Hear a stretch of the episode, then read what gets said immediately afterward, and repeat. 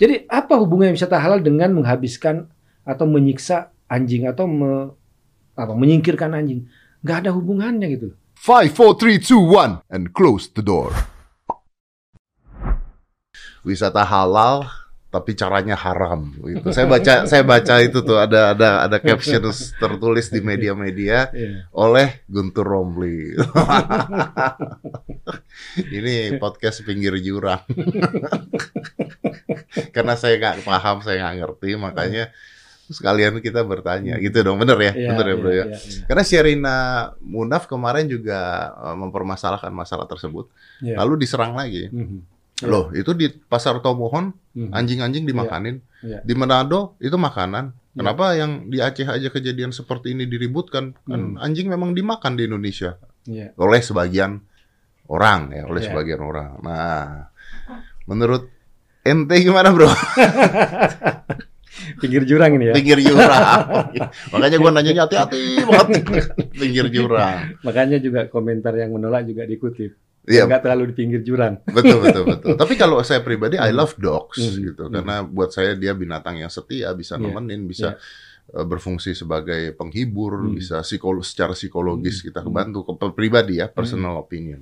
Oke, kita mulai bahas dari satu-satu ya. Oke. Mulai dari komentar saya tadi yang Iya. saya tweet kemudian jadi berita yang kemudian lumayan viral itu wisata halal kok pakai cara yang haram. Betul. Yang haram yang saya maksud adalah melakukan penyiksaan terhadap binatang sampai mati. Hmm. Ya, dia nggak bisa bernafas. Ini kan cara yang haram, menyiksa binatang apa pun Hmm. binatangnya. Penyiksaan itu adalah suatu hal yang haram. Ini kita bicaranya binatangnya apa pun ya. Apa pun, apa pun. Karena sampai kita, eh, Bang Deddy, bicara soal misalnya adab menyembelih kurban Hmm. yang harus Oh iya harus sekali itu. Iya, sekali yang tajam betul, itu. Kemudian juga senjatanya nggak boleh dilihatkan kepada binatang itu, Iya. harus disembunyikan. Iya. Ada adab, ada adab. ada adabnya, ada tata caranya. Loh ini kok masukkan eh, sudah dirantai, kemudian dimasukkan ke dalam sebuah tempat, ditutup, dia kehabisan nafas, Tapi kata, katanya klarifikasi dari Satpol PP-nya mengatakan bahwa si anjing itu Canon ya, Canon namanya ya. Iya. Si Canon itu tidak mati karena disiksa, mati karena stres. mati. Ya. Ya sama aja sih Ya, stres. di dalam masukkan ke dalam suatu tempat ya tertutup panas nggak bisa nafas ya pastilah itu akan mati ya apa pun alasannya tapi ya itu fakta yang ada di, la- di lapangan ya. Nah kemudian saya mau komen soal wisata halal Oke. ini, Bang Deddy. Ini kan salah kaprah menurut saya. Di beberapa tempat wisata halal itu sebagai bentuk dari kampanye pariwisata untuk daerah yang mayoritas non Muslim. Misalnya di Jepang, kemudian di Taiwan, Oh. kemudian di Korea, kemudian di Eropa, mereka punya Muslim friendly tourism Oh, atau wisata halal. Tujuannya apa? point. agar orang Muslim atau orang Nggak usah Timur Tengah bingung-bingung nggak bingung. Ini daerah non Muslim, maka disebut dengan wisata halal. Ini sama seperti kalau Singapura ada Chinatown Ya, gitu ya. kan. Nah sekarang Aceh itu sudah menerapkan syariat Islam katanya. Wisata halal itu untuk apa? Wong itu sudah daerah disebut dengan daerah Islam. Kita ke Arab Saudi, kemudian ke Dubai, nggak ada yang namanya wisata halal. Kenapa? Di kawasan itu adalah sudah Islam. Ya, Jadi ini salah kaprah menurut saya. Jadi wisata halal untuk memberikan informasi kepada wisatawan ke tempat-tempat yang mayoritas bukan Islam untuk menunjukkan kepada mereka di mana tempat makanan halal, di mana mereka mau sholat. Itu gitu loh. Kalau di Indonesia mayoritas Muslim sebenarnya tidak membutuhkan soal wisata halal ini gitu. Sampai maupun kita misalnya ke mana? Ke Bali lah, kawasan yang katanya banyak non Muslim atau banyak apa gitu. babi panggang. Iya. Kita baru keluar dari bandara Bali dan pasar, mas sebelah kiri itu udah masjid besar. Makanan rumah Padang, makanan Jawa Timur, semuanya itu adalah halal gitu. loh. Iya, iya. Atau misalnya ke mana? Mau ke Ubud, Ubud Iya. yang katanya ada langganan saya di situ, ada sate warung muslimin. Udah jelas dari Iya, nama. tapi tapi kalau kita bicara aja di Iya. Bali yang yang yang tidak ah, tidak halal pun kelihatan kok. ya kelihatan. Langsung gitu. babi panggang. Nah, itu kelihatan, Langsung kelihatan itu. kan? Nah, sekarang Bang, jadi wisata halal untuk apa? Oke, untuk siapa? oke. Itu itu pertanyaannya menurut saya. Itu Nah, yang pertama tuh ya. Kayak menurut saya, wisata halal itu bukan untuk wisatawan, tapi untuk kepentingan kekuasaan pemerintah daerah yang melakukan politisasi agama, politisasi Islam atas nama halal. Karena daerahnya nggak butuh, sudah nggak butuh soal halal, soal Islam udah banyak rumah makan, banyak masjid, Oke. tempat musola. Jadi buat apa eh, halal dipakai dipakai oleh pemimpin-pemimpin daerah yang menurut saya yang melakukan biar dianggap lebih Islam, dianggap Oke. perhatian kepada hal padahal bukan untuk Oke, kepentingan Kalau kalau di. Bali Itu gimana? Kalau di Bali gimana? Ada perlu nggak wisata halal? Kalau saya tidak perlu, Ung, informasi Anda tinggal Google aja di map ya, Google Map itu kan. Hmm. Ketik mana rumah makan Padang setempat, mana masjid ya, mana tempat eh, apa yang yang bisa Karena kita dikunjungi. sudah terbiasa dari merdeka sampai sekarang sudah tahu ya Iya, mana yang halal tahu. dan mana yang Ya, haram. gitu Rumah ya. makan Padang, masa kita tanya masuk rumah makan ini halal nggak? Waduh, itu kan mempertanyakan keislaman orang Padang gitu kan, atau ke Jawa Timur gitu kan? Ya, mau Iya benar benar. Labuan Bajo misalnya, saya ke Labuan Bajo. Labuan Bajo itu azan keras sekali di Labuan Bajo. Iya, Nah, iya. Buat apa ini yang yang Oke. eh, atau mau naik misalnya? Ini ini contoh pengalaman saya ya. Ke Rutang katakanlah yang yang mayoritas Katolik. Saya pernah diundang Universitas Katolik di di sana di bawah eh, apa eh, keuskupan. Ya, mereka udah tahu kalau saya muslim berarti tidak makan babi. Ya. Saya bilang ini eh, apa makanannya eh, apa ikan. Ah. Saya eh, kami nggak mau ngasih eh, apa ayam karena takut nggak makan sembelihan eh, kami. Bilang, "Oh, enggak dong. Dalam Islam boleh sembelihan ahlul kitab, orang Kristen, orang Hindu itu itu boleh Ya, boleh ya. dimakan sampai perempuan ahlul kitab pun nggak boleh kok dinikahi. Oh, maksudnya Mas itu mau nambah nikah dengan orang eh, orang Flores, orang Oh, kalau itu enggak. Kalau itu saya soal takut bukan perintah Tuhan, yang bilang itu perintah larangan istri. Saya bilang. jadi jadi kadang-kadang ya apa ya bahwa yang non Muslim saudara kita yang Kristen Katolik Hindu juga tahu kalau kita So, Muslim nggak so, so, makan. so, maksudnya uh, bro adalah bahwa this is being too much adanya aturan-aturan iya, itu ini. dia salah kaprah ya Salah kaprah. itu apalah itu dan kepentingannya menurut saya itu lebih kepentingan tertentu politik ya, tertentu oke. bukan untuk kepentingan pariwisata itu sendiri bukan untuk kepentingan wisata itu sendiri tapi ada kepentingan kekuasaan pemerintah daerah agar mereka dianggap memihak Islam tujuannya apa lagi-lagi identitas politik kekuasaan itu menurut saya Oke, oke. Kita saya paham di situ saya paham. Oke, saya paham. Nah, sekarang eh yang kedua, eh gimana dengan kata-kata orang-orang yang mengatakan bahwa lah di pasar Tomohon tuh anjing digantungin buat dimakan. ya Di Manado juga buat Ya. dimakan dan kita tahu bahwa itu memang sudah dari zaman dulu dan ya saya nggak pernah ada masalah dengan budaya mereka juga ya. Maksudnya Ya. itu sebuah budaya terserah lah Hmm, gitu ya. Tapi hmm. kan eh, memilih untuk memakan Ya. atau tidak memakan. Kenapa sekarang baru ini dihebohkan gitu? Eh, saya bersama teman-teman yang peduli kesejahteraan satwa, ya. Sekarang kan ada teman kami tuh Doni ya, yang dari Animal Defender yang juga berangkat ke Aceh. Hmm, ya, ya, Dan ya, kami punya kampanye itu tidak boleh makan daging anjing. No untuk eh, apa dog meat. Hmm. Kami kampanyekan. Is Termasuk is juga this for- Sherina, is- Sherina juga bagian dari kampanye. Is this for Muslims or for everyone? Semuanya, For everyone. semuanya. Ya. Why? Ya, karena anjing itu adalah sahabat manusia. Ya masa sahabat makan sahabat gitu kan. Kemudian anjing itu kita nggak jelas ya di pasar-pasar yang itu bagaimana status anjing bukan he- hewan ternak ya. Kalau misalnya seperti eh, ayam, kambing, sapi kan kelihatan dia dia harus eh, standar kesehatannya bagaimana, peternakannya bagaimana, sampai juga masalah ke babi juga kan untuk dikonsumsi Hmm. itu kan ada syarat-syarat. Anjing kan nggak ada. Mungkin ngambil anjingnya dari mana? Liar, bisa Bisa bisa, anjing orang. penyakitan atau anjing mencuri atau anjing Hmm. orang. Ini yang terjadi di Hmm. pasar itu gitu loh. Dan kami kami anti dengan namanya makan daging anjing gitu loh. Dan ini yang ya kita lihat Ini di luar agama ya, bro? di Ya? luar agama, di luar agama. Ya kita kan aliansi semua semuanya orang Islam di situ, ada orang Kristen, orang Hindu. Kita kampanyekan bahwa stop untuk mengkonsumsi daging anjing. Oke, oke. oke. Jelas itu. Jadi bukan hanya soal di Aceh kan.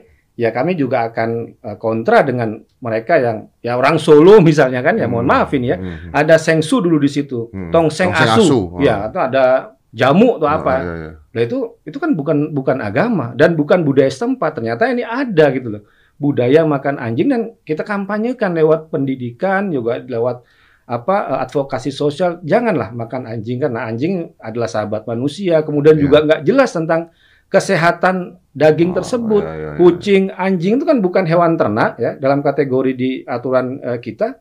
Yang ti, yang jelas kalau hewan ternak jelas dia harus bagaimana peternakan, kesehatan dan sebagainya kan. Kucing, anjing kan nggak masuk Iya, iya. situ. The funny thing is Iya. adalah bahwa eh, Indonesia itu kalau tidak salah masuk ke dalam se- eh, peringkat teratas penyiksaan hewan. Nah, di ya. dari BBC juga Ya, dikeluarkan, dari Asian Defender juga dikeluarkan, Ya, ada Asia for Animal uh, Coalitions ya. Ya. mengatakan bahwa Indonesia itu adalah peringkat tertinggi untuk penyiksaan Iya. hewan yang dibuat untuk membuat konten konten, Hmm, lucu. Iya, konten Nah, lucu. Hmm. Jadi orang-orang ini kadang-kadang nyiksa hewan untuk bikin konten. Hmm. Banyak yang melakukan itu banyak sekali. Jadi Hmm. itu gua tahu bahwa itu, itu riset itu eh, di riset dan ternyata dari 5.480 konten yang dikumpulkan itu 1.600 lebih kontennya itu penyiksaan hewan yang berasal dari Indonesia Hmm. Hmm. gitu demi konten. Hmm. Dan kami punya video investigasi soal pasar gelap daging anjing. Itu anjing itu ya yang di, dibunuh itu nggak dibunuh secara normal. Mungkin diketok kepalanya ya. Dia belum mati, kemudian dia dibakar pakai apa itu gas biar bulunya itu habis dalam keadaan dia sekarat. Semuanya bentuk penyiksaan itu daging daging anjing yang dikonsumsi ya. Yang ada di Jakarta kami ada video investigasi untuk itu dan kami serahkan. Nah, untuk khusus di sini kami bilang ini harus dilarang untuk perdagangan daging anjing. Karena sumber anjingnya nggak jelas, hasil pena, hasil nyuri lah, atau kesehatannya nggak jelas lah dan sebagainya. Gue gue gak ngerti deh itu katanya ya karena saya juga nggak paham makanya saya Iya. juga nggak berani banyak ngomong karena saya nggak paham. Tapi katanya tuh kalau anjing itu disembeli secara biasa seperti hewan ternak makan itu rasanya beda makanya harus dipukulin dulu dika- dikarungin ada ada yang ada yang mengatakan Ya semua seperti itu. mitos. Dibilang darahnya nggak boleh Iya, iya, keluar. bener kan, bener kan. Atau Nah. daging itu daging anjing itu bikin kuat. Oh. Bahkan ada dalam zaman Covid kita bisa apa melawan Covid kan ada yang Iya, iming-iming iya, kayak iya, gitu iya. juga. Iya, Itu iya. kan semua mitos yang itu membenarkan penyiksaan terhadap anjing. Tidak ada yang normal ya, yang berdaging anjing pasar gelap yang ada di Jakarta ini nggak ada yang Iya. normal, nggak ada yang legal. Dan kita di sini nggak bicara anjing, kucing juga begitu. ya kan, kucing gitu. semua Ya, lah ya, yang, ya, yang ya. hewan peliharaan domestik lah ya, peliharaan ya, itu ya. domestik ya. Ya, Oke. itu yang yang kita tentang. Jadi bukan hanya soal Aceh, soal kasus Canon enggak, kita banyak teriak soal kesejahteraan satwa khususnya satwa-satwa yang domestik gitu loh. Ah. Dan kami kami juga kampanyekan misalnya ada eh, binatang yang harusnya dia di alam bebas kemudian Hmm. didomestifikasi ya. Hmm, Mau namanya monyet, Hmm. yang mau namanya apalah. hmm, Ba, semua yang harus dia liar kemudian dia dipelihara Ya, ya. kita kampanyekan. Apalagi kayak kasus misalnya melihara harimau di rumah itu kan itu kan binatang liar, nggak Oke. boleh bukan binatang domestik gitu. Ya. Nggak boleh dipelihara dan kita kampanyekan. Tapi itu. gini bro, lu sampai Iya. kapan mau mengkampanyekan hal tersebut? Karena menurut gua pengkampanyean ini tidak akan menghentikan orang yang memang sudah terbiasa makan daging anjing untuk stop makan daging anjing. Menurut gua loh ya, Iya, karena iya. menurut saya pribadi gitu ya. Iya. Karena gue juga nggak tahu apakah daging anjing itu rasanya lebih enak atau, atau Hmm, gimana hmm, gitu. hmm. Itu saya nggak paham. Apakah ini ada budaya spiritual atau atau apa gitu? Pernah nggak me- melihat dari sisi sisi itu? Ya, menurut saya karena ya kalau soal waktu yang memang eh, ini adalah mem- memakan waktu yang lama ya kan. Untuk ke masyarakat kampanyekan soal penyadaran, kemudian juga jangan percaya mitos-mitos. Tapi intinya kita harus apa? eh, You start to talk ya, ya, you need kita harus start bicara ya, kita speak harus ya. bicara apa pun yang kita Ya, ya, Ya, ya. kalau misalnya ada uh, etikat uh, politik, kemudian peraturan perundang-undangan yang melarang hal itu ya harus harus dilakukan. Tapi Ya. intinya kebodohan mengkonsumsi anjing atas nama kekuatan, kejantanan itu harus dihentikan. Ya, gitu. Hmm. Jadi uh, kami juga kampanye kami tidak hanya uh, apa membela soal hak-hak uh, hewan yang ditindas kemudian yang ditelantarkan sampai mati seperti kan anjing, tapi di sisi lain juga kami juga kampanye stop makan daging anjing dan yaitu perhatian kepada ya hewan-hewan yang di domestik gitu loh. Kan anjing kan dia butuh divaksin, Ya, dia butuh ya, ya, sehat ya, dan ya, sebagainya ya. gitu loh. Ya, ya. Itu yang yang kami kampanyekan. Ya, oke. Dan memang butuh waktu dan butuh semuanya juga Butuh semua juga untuk terlibat, mendukung. gitu. Oke. Kalau Ya. dalam agama, eh, saya nggak bicara agama di luar Islam ya. Ya. Kalau dalam agama Islam sendiri kan setahu saya ada perbedaan-perbedaan pendapat, betul nggak Ya, itu, bro? Ya, betul. Jadi ini juga yang sering ditanyakan ke saya, eh, Mas Hmm. Dedi. Kenapa saya orang Islam, pesantren kok melihara anjing? Ya, alhamdulillah di rumah saya itu ada enam ekor anjing. Anda punya enam ekor anjing. ada enam ekor anjing itu. Meskipun saya nggak punya tradisi keluarga pelihara anjing nggak. Saya pesantren, bapak saya kiai, mertua saya kiai ya. Tapi kemudian saya ngelihat yang menarik bagi saya itu eh, waktu saya mondok ya ada di situ. ya, Ini cerita tentang Ah, anjing sebelum kita oke, soal oke, paham oke, ya, oke. soal pribadi ya. Eh, ada pelajaran di pondok itu, namanya kita sebut dengan mutola. Mutola itu kalau dalam eh, bahasa Inggris seperti reading lah ya Hmm. kita dikasih ada eh, apa eh, cerita cerita tentang anjing saya masih hafal itu al kalbu hayawanun aminun yahrusul manazila wal mazari'a wa yusa'idu sayyada waqta saydi wa yuhibbu sahibahu wa yuti'uhu. Jangan diaminkan. Karena Saya masih nunggu nih. Saya masih nunggu nih. nanti dikira doa. Nanti dikira doa. Al-kalbu hayawanun aminun. Anjing adalah hewan yang setia. Yahrusul manazila wal mazari'a. Dia menjaga perumahan dan pertanian. Uh, Wa yusa'idu sayyada waqta saydi. Dia membantu pemburu saat berburu. Wa yuhibbu sahibahu wa yuti'uhu.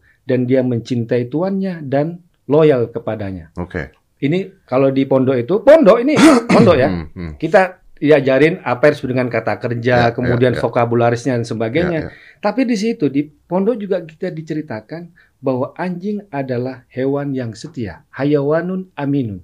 Tertarik saya bilang, loh, ini gimana ya waktu itu saya bilang? Katanya, Katanya najis. najis mughalado. Oh. Kok, kok ini ada uh, pujian-pujian terhadap uh, hewan uh, apa terhadap anjing ya?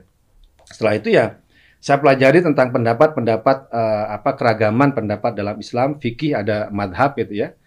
Ya kemudian saya kalau pelihara anjing tuh baru tahun 2009 lah. Oke. Setelah saya sama istri punya rumah yang lumayan lah ada 300 eh, meter lebih sedikit, 100 meter untuk rumah, 200 eh, tanah itu terbuka. Ya anjing. untuk untuk anjing memang biar bisa bermain ya kan. Berarti rumah lu lebih kecil Ya. dibandingkan taman anjing. Taman itu. buat anjing itu.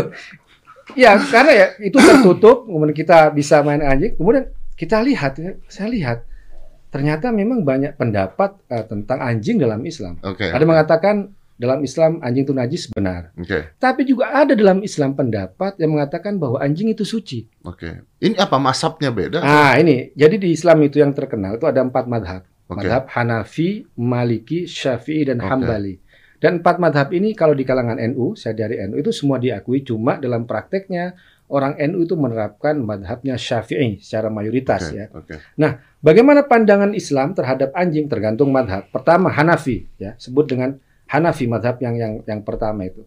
Menurut eh, Hanafi, anjing itu yang najis hanya mulut, liur, dan fesesnya, kotorannya. Ini menurut Mahab Hanafi. Hanafi. Jadi disebut laisa bina jasatil lain, bukan najis dengan sendirinya, bukan najis seperti khinzir, seperti babi, anjing itu kata Ya, oke, Hanafi. Tapi Apa yang najis? Ya adalah mulutnya, kemudian juga eh, adalah liurnya dan Oke, kotorannya. artinya bukan dianya yang najis Bukan itu maksudnya ya. Ya, bukan Oke. bukan anjingnya. Tapi Dia- uh, uh, se- sebagian produksi Ya, yang dikeluarkan. mulut- mulutnya itu ya. Ya, oke. Ya. itu. Itu yang eh, Hanafi. Kemudian Maliki, Imam Maliki. Imam Maliki ini adalah eh, guru dari Imam Syafi'i, madhab yang yang ketiga. Menurut eh, madhab eh, Maliki, anjing itu tohirun mutlakun. Dia suci mutlak. Oh, ini beda lagi nih. Eh, beda lagi, beda lagi. Dan hanya kalau dijilat anjing itu dibasuh tujuh kali. Oke. Tapi bukan kata eh, Maliki, eh, itu bukan karena najis, tapi karena ada hadis Nabi yang memerintahkan kalau dijilat anjing, cucilah tujuh kali salah satunya dengan tanah. Tapi itu bukan untuk menunjukkan najis, kalau kata Maliki. Tapi kayak karena ada hadis Nabi, makanya ini disebut dengan kategori ta'abudi ya kalau dalam Hmm. eh, dalam madhabnya Hmm, hmm, Maliki. Misalnya ada lidah anjing masuk ke dalam bejana dan dia tidak menggerakkan lidahnya, kata eh, Maliki tidak perlu dicuci tiga kali. Kamu dicium oleh anjing Hmm. tanpa dijilat, Hmm. nggak perlu dibasuh sampai tujuh kali. Ini di dalam madhab Maliki. Kecuali jilatan ya. Kecuali jilatan. Kecuali Kecuali Oke, jilatan. oke. Kemudian ada madhab yang ketiga, Syafi'i dan keempat Hambali itu sama, menganggap bahwa anjing itu binatang najis apa pun dari anjing itu. Apakah jilatan, apakah kulit, apakah uh, bulunya, apakah fesesnya, kotorannya dan sebagainya itu binatang Berarti najis. kayak babi. Ya, sia seperti seperti babi. Oke, berarti dianya sudah najis. gitu ya? Najis, ya. Oke, Najis mutlak najis yang berbeda dengan najis mutlak. Iya, najis mutlak. Berbeda dengan yang yang Maliki sama yang eh, Oke. Hanafi. Berarti Itu- ada empat nih. Ya ada empat. Tapi Oke. yang eh, Syafi'i dengan Hambali itu Hmm. samalah pendapatnya, mengatakan bahwa anjing itu binatang yang najis secara Oke, mutlak. oke, Maliki suci mutlak. oke. Kalau Hanafi enggak, yang najis itu cuma mulut, liur, sama fesesnya, sama Oke. kotoran dan sebagainya. Kita lanjut lagi habis Ya. ini. Kita, eh, karena ini enak banget nih pembicaraannya. Tapi saya saya mau keluar dulu dari sisi Hmm, agama. Ya. Kalau menurut saya kalau kita tidak bicaranya agama, kalau saya bicaranya adalah eh, waktu, Hmm. sebenarnya gini, eh, memungkinkan juga kan bahwa anjing di zaman dulu itu membawa penyakit. Hmm. Maksudnya ketika Anda digigit anjing atau Anda kena liur anjing itu bisa membawa penyakit. Iya. Tapi anjing yang dipelihara oleh manusia atau anjing peliharaan apalagi Hmm. di zaman sekarang, Iya. kayaknya vaksin-vaksin mereka lebih banyak dibandingkan vaksin kita. Saya baru vaksin anjing saya ada vaksin COVID ternyata. Hah? Ada bener. Wow. Serius. Bercanda lu. Bener. Dan itu sudah lama soal vaksin COVID untuk anjing. Loh, saya baru vaksin uh, anjing saya kok. Corona gitu. iya, tapi bukan corona kayak manusia, beda katanya itu. Tapi bahwa jenis vaksin COVID untuk anjing itu sudah sudah lama gitu. Dan Oh, gitu? saya iya saya baru vaksin untuk anjing saya. saya, saya tahu ya. Tapi hewan ya Mas Dedi itu semua hewan itu punya penyakit lah. Ada Ya. flu burung, Ya. ada sapi gila, ada yang unta juga ada yang bikin pernafasan yang Ya, ya, yang ya, ya, sebelum ya, ya. mutasi menjadi eh, apa SARS eh, COVID yang di Middle East semuanya ya. Nggak jadi nggak nggak hanya anjing. Nah, yang yang menarik itu ya, eh, itu juga saya nggak bisa lepas lah dari soal tradisi keagamaan nih kan. Meskipun madhab Syafi'i dan Hambali itu menganggap bahwa anjing itu najis ya, tapi hasil tangkapan dari anjing yang dilatih itu halal dikonsumsi. Karena jadi dalam fikih itu ada namanya babut taharah, bab tentang bagaimana kesucian, terus ada bab namanya babus soyat, bab perburuan. Nah kalau kita hanya bahas anjing dari bab toharoh, nggak tahu bahwa ada bab lain yang apa mengakui tentang tradisi anjing yang dipakai dipelihara untuk berburu atau yang untuk menjaga. Al-kalb Hmm. al-muallam istilahnya, Hmm. anjing yang dilatih. Hmm. Ada hadis Nabi, "Idza arsalta kalbakal muallam wa dzakarta ismallah alaihi fakul ma amsaka." Sabda Nabi Muhammad SAW, kalau kamu mengirimkan, melepaskan anjingmu yang terlatih, kemudian kamu mengucapkan nama Allah Bismillahirrahmanirrahim, kemudian dia menangkap buruan untuk kamu, maka makanlah hasil buruan dia. Ini agak-agak bertabrakan ya berarti ya? Atau gimana? Saya kurang ngerti nih bro. Karena kalau misalnya satu dibilang bahwa dia najis, Najis. mutlak, gimana caranya najis mutlak bisa diajarkan untuk berburu? Kan Itu- dipegang aja nggak boleh. itu yang dipakai oleh madhab Maliki dan Hanafi menganggap bahwa anjing itu tidak najis. Alasannya apa? Kalau dia najis, maka harusnya hasil buruannya itu juga najis. Ternyata tidak. Dan madhab Syafi'i dan Hambali yang menganggap bahwa anjing itu najis, tetap halal mengkonsumsi hasil buruan dari anjing. Nah, pertanyaan Anda itu mirip pertanyaan dari madhab Maliki dan dan Iya Hanafi. iya iya. Iya makanya. Tapi ada jawaban. Oke oke. ada Iya. jawaban. Jadi ya itu saya bilang yang untuk kesucian ya mungkin ada menganggap bahwa anjing itu najis. Ya itu saya bilang oke lah kalau kita pelihara anjing kan memang harus bersih. Hmm. Jadi kan itu nggak hanya soal mengusap tujuh kali dengan debu ya, Nah, tapi juga soal vaksin, soal sanitasi tempat, soal apa sampai juga masalah kastrasi ya kan Hmm, di iya, kita kesejahteraan betul, hewan betul, betul, nggak biar berkembang biak Iya, iya. ya karena banyak orang buang anjing kucing karena dia nggak Gara-gara la- ngelahirin ya, ngelahirin ngelahirin, terus. ngelahirin banyak gitu loh. Nah, tapi kalau bab bab tentang perburuan, ya ternyata ya diakui hasil buruan anjing. Makanya bilang yang penting dalam anjing itu tidak hanya melihara anjing, tapi bagaimana melatih anjing. Hmm. Al kalb al muallam. Nah, itu istilah dalam hadis Nabi. Saya nggak bikin-bikin. Anjing yang diajari, yang dilatih. Atau dalam istilah Al-Quran, jawarih mukallibin. Jadi ada beberapa eh, ketika ditanya apa ya yang halal itu yang baik-baik. Kemudian apa? Hasil tangkapan jawarih mukallibin. Jawarih mukallibin ini kalau dalam arti literalnya anggota tubuh yang teranjingkan. Maksudnya apa? Ya, yang? Yang jawareh mukallibin Heeh. anggota-anggota tubuh yang- yang, teranjingkan Maksudnya Maksudnya teranjing teranjing apa? Gimana bro? yang dilatih seperti anjing maksudnya bukan hanya anjing tapi apa zaman itu ya eh, yang dilatih apa fuhud fahad cetah macan tutul kan diajari Oh, untuk berburu Untuk berburu. kemudian sukur elang raja wali Oh. diajari untuk Berarti berburu si anjing ini jadi contoh gitu. Dari contoh mukallibin itu dalam dalam istilah Al-Qur'an, dalam hadis al kalb al muallam. Jadi saya lihat kalau kita melihara anjing dan melatih kemudian patuh ini nggak masalah sebenarnya itu. Kalau cuma soal toharoh, soal suci ya kita bersihkan tuh hal sederhana. Ya, ya, ya. Wong tiap hari kita juga ngeluarin najis kok, Ya, ya. kencing ya kan. Ya, Kemudian najis, najis, najis semua Ya, itu ya, kan. betul, betul, ya betul. tinggal bagaimana ini menarik ya, gitu. menarik sekali ya, menarik Iya. sekali bahwa ternyata ada banyak pemahaman-pemahaman yang berbeda, ya kan. Waktu itu kan sempat ada heboh yang Iya. Ustadz kalau ketemu anjing tabrak aja gitu. oh disebut namanya. Itu agak sedeng bang itu. tapi, tapi katanya udah minta maaf katanya. Lah, Wong ada cerita, ada hadis ya, bukan cerita. Perempuan yang ahli ibadah, ibadahnya bagus, tapi dia masuk neraka hanya karena dia menyiksa seekor kucing. Oh. Ada hadisnya itu. Itu kan Jadi juga ada hati-hati cerita orang yang memberikan minum Ya, anjing. pelacur ya, Pelacur, PSK iya, ya, itu kan, ha. ya memilih untuk mengasih eh, minum Iya, iya. pada anjing.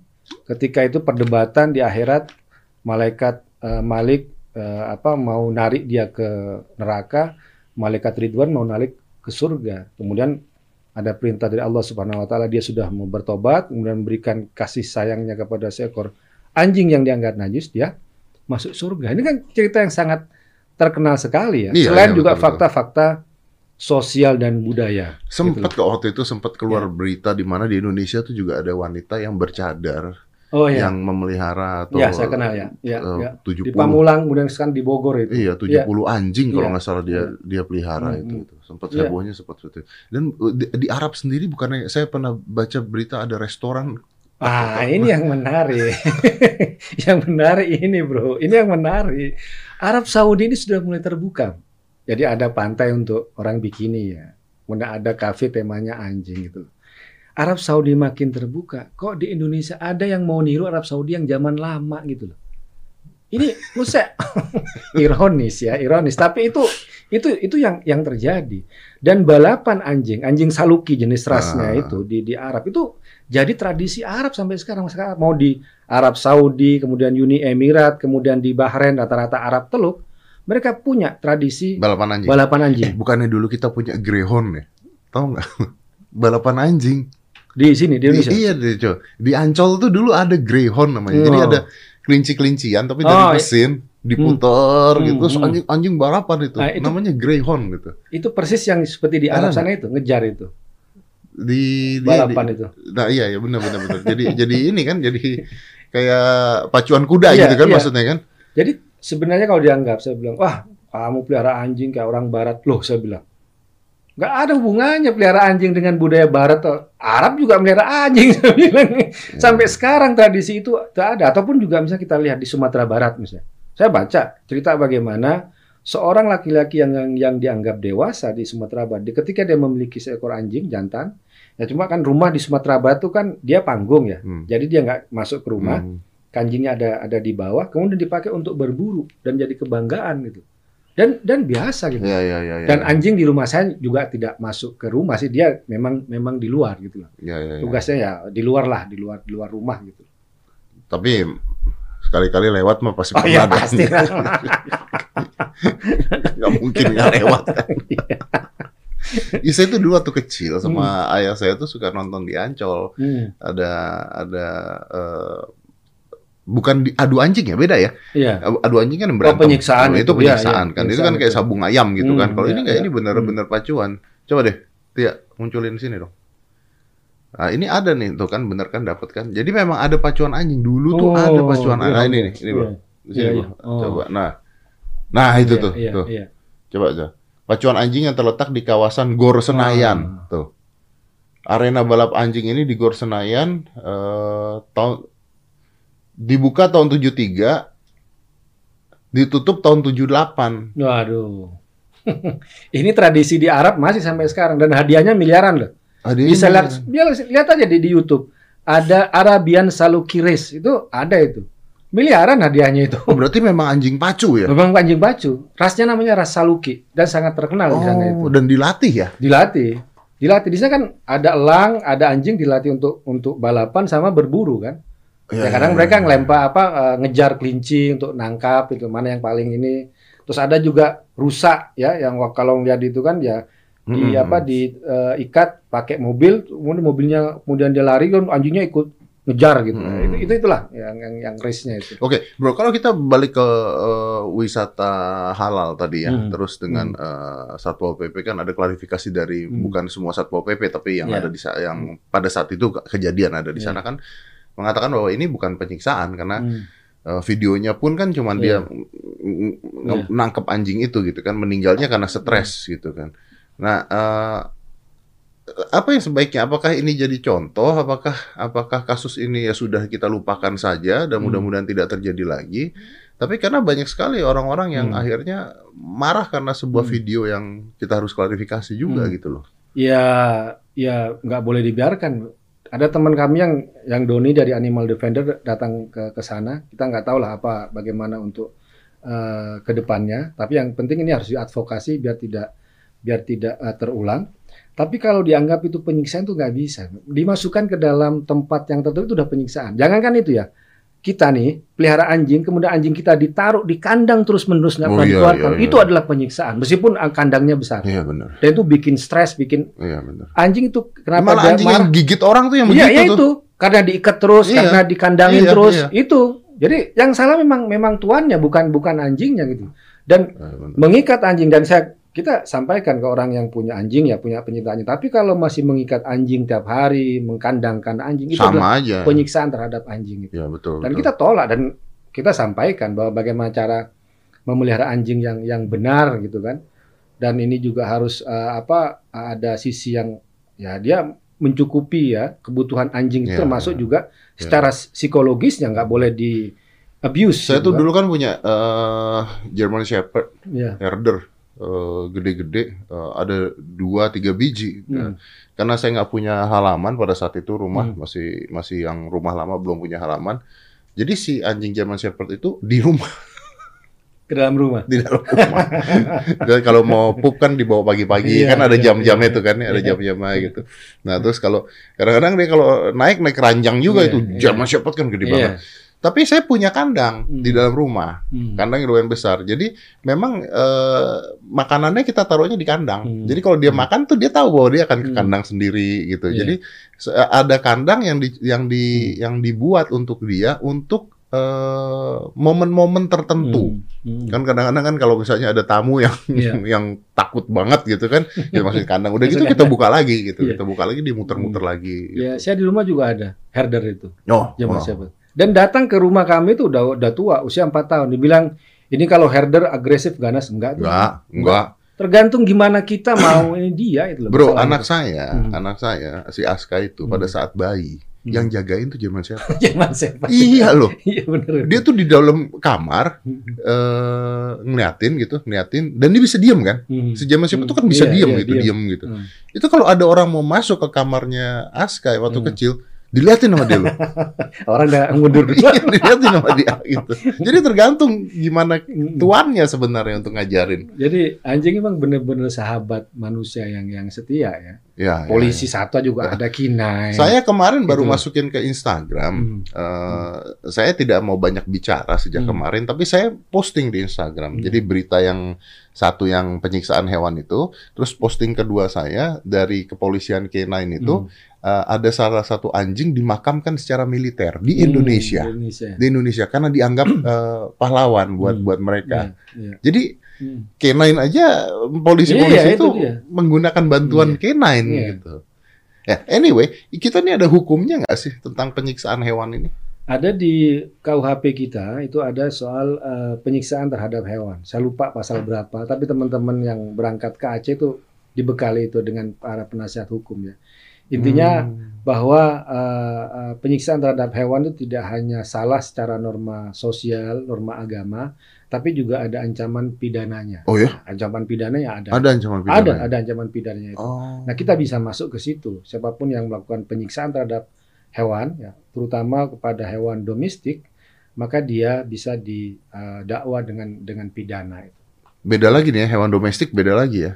Ya, penyiksaan terhadap hewan ya, ya, apakah itu kucing atau atau ataukah anjing Ya, ya, itu ya. kan, yang peli- eh, hewan peliharaan, Iya ya. itu bisa di- dipidanakan tuh. Oh. Bahkan ada sebelumnya kan ada kasus yang nembak kucing kemudian di, dihukum juga ada. Oh itu. iya iya iya. Ada iya. itu. Yang pakai senapan Ya, angin nggak itu. salah itu ya. Itu kan bisa bisa di, dihukum. Oh, itu. Nah, Eh, saya yang yang yang orang nembak kucing itu ya. eh, why ya? ya orang gila. sakit. Orang sakit. loh. Kucing gak ada apa-apa kok ditembak. Itu kan kalau nggak sakit apa jawabannya itu? Dan sakit ya harus ya dia harus masuk ya dia masuk penjara lah biar belajar gitu kan. Lu binatang nggak ada salah nggak apa ditembakin maksudnya apa itu kalau nggak sakit kalau berarti ada yang nggak normal di di saraf dia itu kan nggak ada penjelasan nah kalau yang Aceh menurut saya ini ya yang menugaskan lah satpol pp itu kan tugasnya bukan untuk evakuasi anjing tuh kan ada sebenarnya dinas lain ya ada apa dinas apa namanya kalau kalau Iya iya. pemerintah daerah penyelam harus ada penyelamat. Iya, itu kan. Iya, iya. dan kan tidak harus dipaksa kan dan itu nggak ada pemiliknya lagi bro anjing itu san- sangat loyal kepada pemiliknya kalau kata pemilik masuk kandang masuk, Masuk. kandang ini ini nggak ada dipaksa diambil terus saya baca pemiliknya juga katanya menawarkan tapi tunggu berapa hari mau diambil ya kan mau dipindahkan ke mana ke Medan atau ke mana yang yang saya baca ya jadi memang ini diambil paksa dan orang yang mengambil itu juga nggak tahu bagaimana caranya Iya. kemudian yang memerintahkan, kemudian dasar wisata halal anjing itu dihilangkan itu itu nggak ada ceritanya bro. Di, Oh. saya contoh di Arab Saudi, di Emirat, di- itu nggak ada namanya atas nama wisata halal olahraga anjing tiba-tiba dilarang nggak ada sampai sekarang masih ada kok. Zaman Covid lihat aja deh YouTube terbaru dari mereka itu Arabian Saluki Race. Zaman Covid juga masih ada olahraga anjing di Arab Saudi itu dengan ha- hadiah yang luar biasa gitu. Jadi apa hubungannya wisata halal dengan menghabiskan atau menyiksa anjing atau me- apa menyingkirkan anjing? Gak ada hubungannya gitu. Gak ada hubungan sama sekali gitu. Ya apalagi saya bilang wisata halal di daerah yang sudah jelas Islam buat apa gitu loh. Apa tujuannya? Ya kalau ini kalau ini eh, ya kalau ini agak lucu sih. Ya, ya, ini nih. Kalau di Singapura boleh lah. Ya, ya, ya, di betul. Jepang, Betul, Taiwan, di Eropa, Korea oke. Ya, ya, ya, Masuk ya. akal. Masuk akal lah Masuk ya. akal, bro. iya. Kayak orang masuk pesantren ya kan. Masih nanya, ini lembaga Islam atau enggak ya? Hmm. Kok enggak ada tulisan Islamnya, hanya pesantren dengan namanya bla. Ya, Iya kan? Anda yang harus dipertanyakan. Tanyakan itu. Iya iya iya. Ya benar sih memang sih. Emang benar sih kalau itu benar. Maksudnya ya gue gua ketika gue mau alaf aja ada orang mau ngasih makanan aja mereka tahu kok gitu. Ya, Mereka itu tahu dia. bahwa ini nggak makan Itu. ini kan, nggak makan Iya. ini gitu. Dan nggak usah begitu, kita ke restoran aja kita tahu gitu loh. Iya, Ilmu Iya. kita tuh udah sampai segitunya Iya. gitu. iya. Oh, belum lagi kan ada cap MUI kadang-kadang. Halal. kan ada capnya tuh kan. Itu perbincangan lain lagi kan. Saya kayaknya pernah lihat kulkas deh ada capnya. Kulkas, makanan kucing, Iya, kayaknya saya pernah lihat ada. makanan kucing dan lain masa semuanya mau dikasih label halal itu kan. Maksudnya apa gitu loh. Halal itu adalah tindakan dengan tindakan dan tindakan makanan yang dimakan oleh manusia, manusia. gitu loh. Iya, iya, iya. Kalau makanan kucing ada label halal juga nggak ngerti saya itu loh. Kulkas di label halal apanya yang maksudnya dengan dengan halal atau AC ya kan? Kerudung, jilbab ya kan? Mau di ada label ada bro. Lihat aja di Tokped. Mana tuh? bener ada. Masih. Label halal ada. Kerudung. Wah, Iya. Bener. Ada kerudung halal gitu tulisan. Iya. Masa sih? Dengan alasannya pembuatannya dan sebagainya. Coba dicek lah. Oh, dengan alasan maksudnya Iya, yang, pembuatan yang buat dan siapa? sebagainya. Pembuat Pembuatan. nggak unsur pembuatannya, mekanisme pembuatan dan sebagainya. Oh. Agar tidak tercampur inilah alasannya dan sebagainya. Iya, iya, gitu. iya, iya, iya, iya. Di- Ditariknya sampai ke sana. Sampai sampai ke situ terlalu terlalu berlebihan menurut saya. Itu over ya soal halal soal uh, apa ya atas nama agama sekarang sudah terlalu apa ya ya over lah menurut saya. Terlalu ekstrim ya melihat dan tidak tidak relax gitu kan. Waduh. Gitu. Tapi bro kemarin paling panas sendiri juga tuh. Ya kan ketika ada kejadian tersebut langsung emosi. Ya, kita kan uh, pencinta anjing dan juga ya anjing kan adalah makhluk yang mungkin sampai saat ini paling banyak disalahpahami. iya, iya, iya. Ada yang menganggap dia najis, kemudian disiksa. Tapi ada pihak yang malah mengkonsumsi daging anjing. Ini kan nasibnya perlu kita perlu kita kalau saya sih ya pengen menjernihkan lah masalah seperti ini ya Da- dan biar nggak dianggap omong doang juga ya saya kenal, saya juga punya anjing, bagaimana interaksi saya sama uh, anjing dan dalam satu ya poin tertentu kita bisa lebih percaya anjing daripada manusia. Itu banyak yang bicara seperti itu. Nah itu dan dan Anda itu, akan dihujat ketika Anda itu, bicara seperti itu kenyataan. itu. Itu kenyataan. Itu kenyataan. Nggak ada namanya anjing berkhianat kepada tuannya nggak ada. Iya. Sorry ya, sorry. Tapi saya harus katakan ini. Tidak ada yang namanya anjing berkhianat kepada tuannya. Iya benar benar. Ya. Ya kalau manusia ya banyak sekali kalau sosok itu. Anda punya anak, Anda punya anak. Anak Anda aja tidak akan menyambut seperti itu hebohnya. itu senangnya itu ya. Kalau punya anjing kita datang, mereka sambut kemudian ekornya ini gini-gini Oh, iya. dan gonggong dengan manja. Iya, iya. Kita pergi di, di apa dianterin ke gerbang, Iya, kita iya. datang disambut. Iya. Dan gonggongnya kan beda, gonggongan manja, gonggongan ini kan. Tapi ya itu hanya tahu orang yang pelihara anjing. Iya, iya. Kadang-kadang kita pergi aja nggak boleh loh. Dihalangi. Iya kan dia lagi sama dia kan jangan pergi gitu kan. Iya, iya, iya. Satu titik tertentu ya, ya memang, seperti itu. Artinya Loyalitas. sebenarnya manusia tuh ada ada romantisme terhadap hewan-hewan Iya. tertentu lah ya. Ya, ya. dan diakui ya tradisi. Kita bisa sejarah. Saya baru tadi posting tentang di Instagram di Instagram saya itu ya soal ah, itu soal budaya anjing apakah itu budaya hanya Barat saya bantah dengan itu dan sudah saya sampaikan ada cerita eh, apa fakta dalam sejarah ada kakek Nabi Muhammad SAW yang kelima yang namanya Kilab bin Murrah. Kilab itu eh, bentuk plural dari kalb artinya anjing anjing-anjing kakek Nabi Muhammad yang kelima. Kenapa disebut dengan kilab ya? Anjing-anjing artinya harfiahnya. Karena katanya diriwayatkan sebenarnya nama sebenarnya itu Hakim, orang yang bijak. Tapi karena dia punya hobi apa melihara anjing untuk berburu dan untuk berniaga, maka dia maka disebut sebagai kilab. Kilab itu julukan, Hmm. bapaknya anjing-anjing karena suka sama anjing. Hmm. Atau juga yang bilang, oh itu bapaknya namain dia kilap untuk menggetarkan lawannya. Karena nanti kilap, eh, anaknya kilap ini yang namanya Kusai, itu yang akan menaklukkan Mekah. gitu. Ah. Nah di kilap itu, nasab Nabi Muhammad SAW dari jalur ayah dan jalur ibu itu bertemu. Itulah. Hmm. Jadi ini nama, nama yang dikenal dalam sejarah ya.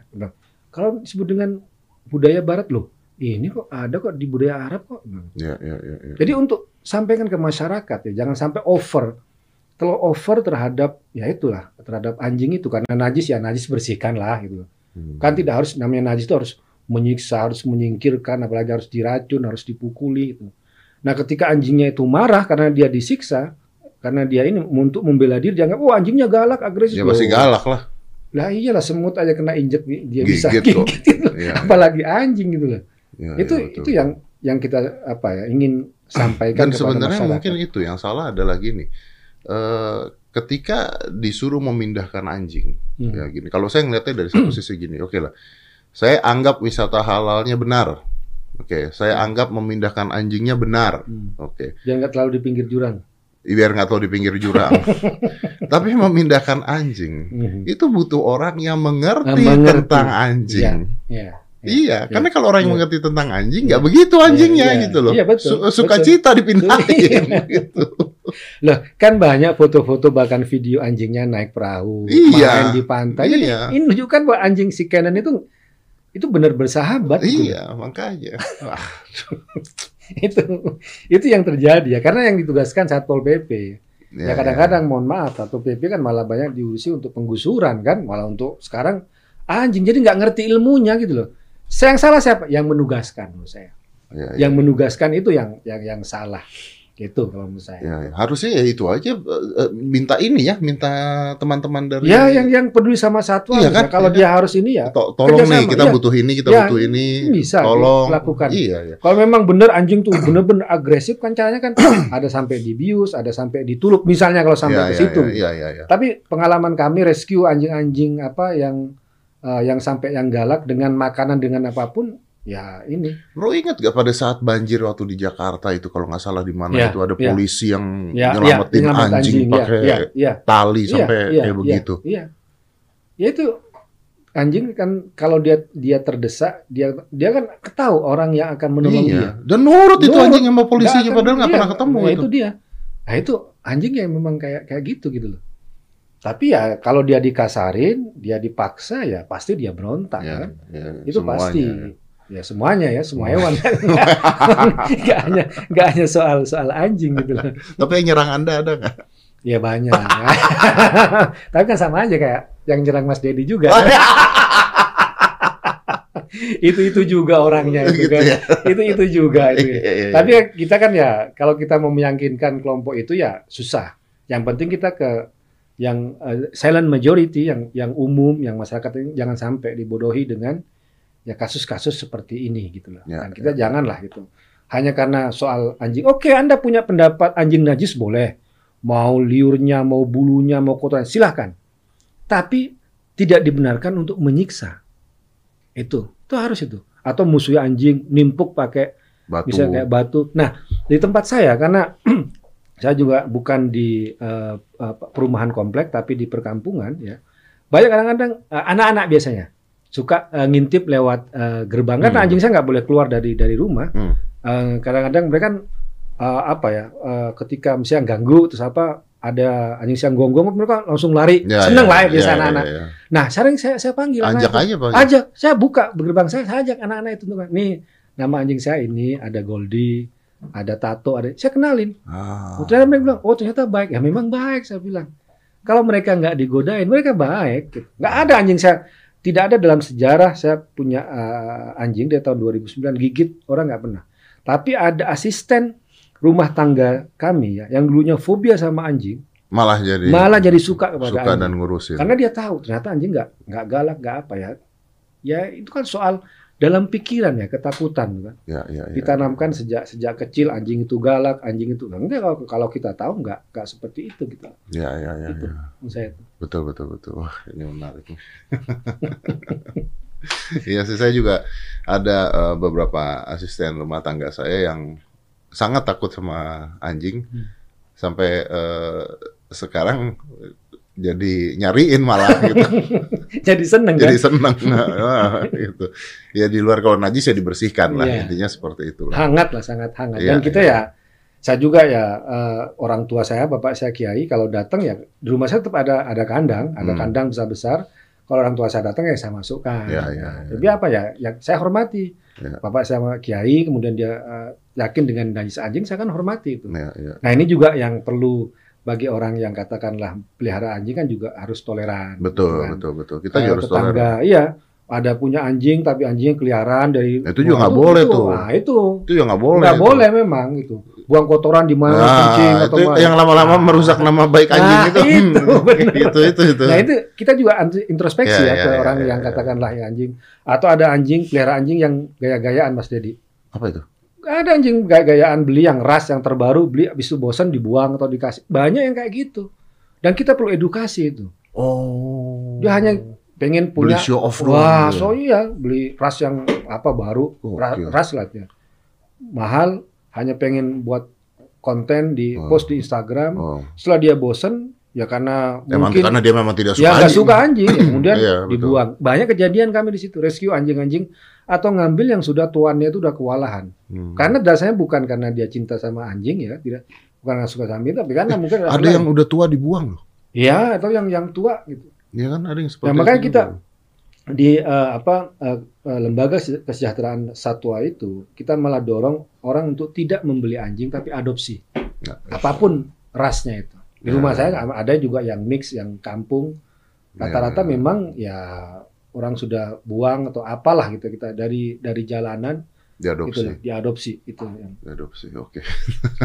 ya kalau orang berpikir gini semua nggak ada kejadian-kejadian penyiksaan anjing atau penyiksaan hewan Nah, apa pun hewan. dan semuanya itu kan karena orang banyak yang yang tidak tahu Ya. Ya, itu yang yang tidak tahu katanya uh, ada kutipan Arab itu annasu a'da'u ma jahilu bahwa manusia itu cenderung memusuhi yang tidak dia ketahui Ya, Ya, itu masuk akal. Ya. Karena kita tidak suka hal-hal yang kita tidak tahu atau Ah, berbeda itu. dengan kita. makanya Betul. nonton ini podcastnya Deddy Corbuzier Alhamdulillah. ya, ini bentuk dari ya ini ya kan menyampaikan informasi, Informasi. Kepada, kepada masyarakat kan Iya, pentingnya kan di di situ Iya ya betul betul betul. Loh. Bro, thank you banget ya bro ya. Sama-sama. Sama-sama. Agak-agak pinggir jurang. tapi enggak lah aman semua aman, aman, aman, aman, aman, aman, aman. kita kutipkan apa dalil saya bawakan Iya, misalnya iya, kayak betul. kitabnya sama ininya kan semuanya punya dasar saya nggak bikin-bikin ya Iya, soal iya, pendapat-pendapat dalam Islam punya dasar. Dan Anda juga mengatakan toleran juga kalau Ya. punya anjing juga jangan buat nakut-nakutin Ya, orang atau itu. jalan di luar. Itu, Nah, itu, seperti itu. itu. Jadi Itu dari dua penting. sisi lah ya. Dua sisi itu Menghargai juga paling orang yang penting. memang yang menganggap najis ya udah najis ya, Ya. kita juga jangan sengaja Ya, gitu betul, kan intinya betul, ya. betul. Ya betul. toleran dari semua arah Ya, intinya ya. ya. Hmm. Bro, thank you. Terima kasih sekali Sama-sama. lagi. Thank you. Ini mencerahkan sekali. Eh, ya, mudah-mudahan hal seperti ini nggak terjadi lagi karena hati-hati sekarang itu medsos sudah kalau zaman dulu kejadian gini nggak tahu orang. zaman sekarang jadi gini, buar heboh langsung. Buka berita isinya cuma anjing, satu lagi Russell V-nya. itu, itu doang beritanya. Penyiksaan, terus HCV-nya ditangkap, plat nomor palsu, kayak gitu-gitulah. Apalagi gua nggak ngerti lah beritanya itu semua sekarang. Thank you brother ya. Oke. Five, four, three, two, one, and close the door.